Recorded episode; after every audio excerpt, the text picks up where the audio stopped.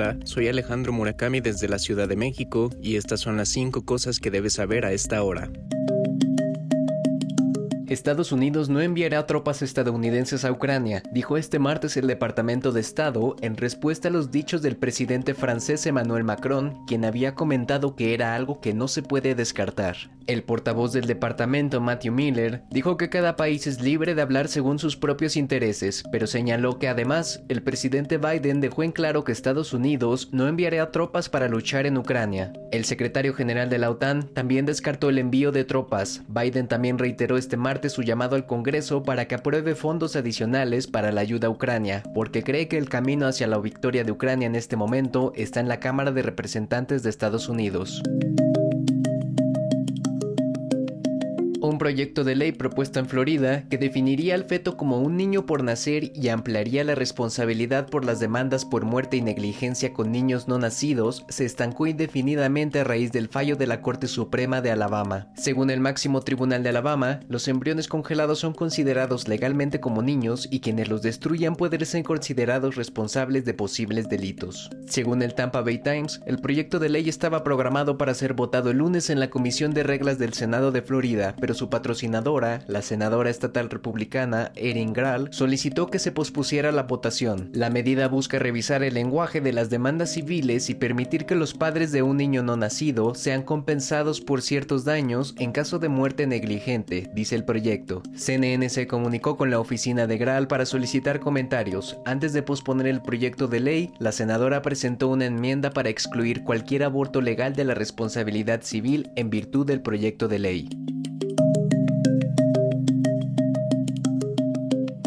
De acuerdo con un comunicado del ejército de Colombia, un soldado habría matado a tiros a dos superiores y herido a dos de sus compañeros. El incidente ocurrió en el batallón de selva número 49, situado en La Tagua, en el departamento Putumayo, cerca de la frontera con Ecuador y Perú. El comando de la sexta división informó que según las primeras informaciones, el soldado que no es identificado en el comunicado se encontraba prestando servicio de centinela al momento de disparar al capitán y al sargento segundo. El ejército dijo que se activó de manera conjunta con la Infantería de Marina y con la policía un operativo para dar con el presunto atacante.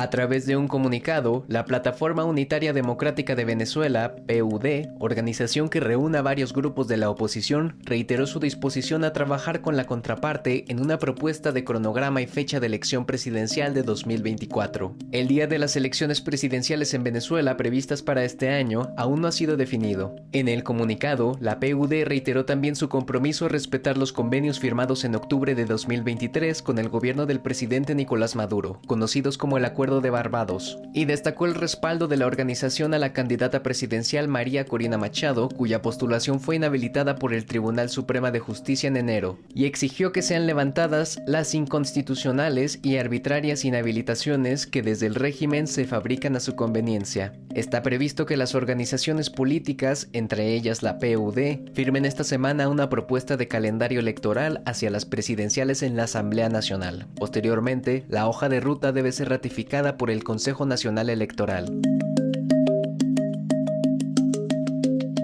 El presidente de México, Andrés Manuel López Obrador, dijo este martes que no se reunirá con su homólogo argentino, Javier Milei, en caso de que acepte la invitación que le extendió la senadora del opositor Partido Acción Nacional, OPAN, Lili Telles, para visitar el Senado de México y dialogar con un grupo de legisladores de esa Cámara. Eso sí que no, dijo el mandatario cuando durante su usual rueda de prensa matutina le preguntaron si aprovecharía la posible visita de Milei para reunirse con él. López Obrador recalcó que la senadora tiene el mismo pensamiento conservador que el presidente de Argentina. Telles hizo pública su invitación a Milei el lunes a través de la plataforma X antes Twitter. CNN consultó a fuentes del gobierno de Argentina si aceptarían la invitación y está a la espera de una respuesta.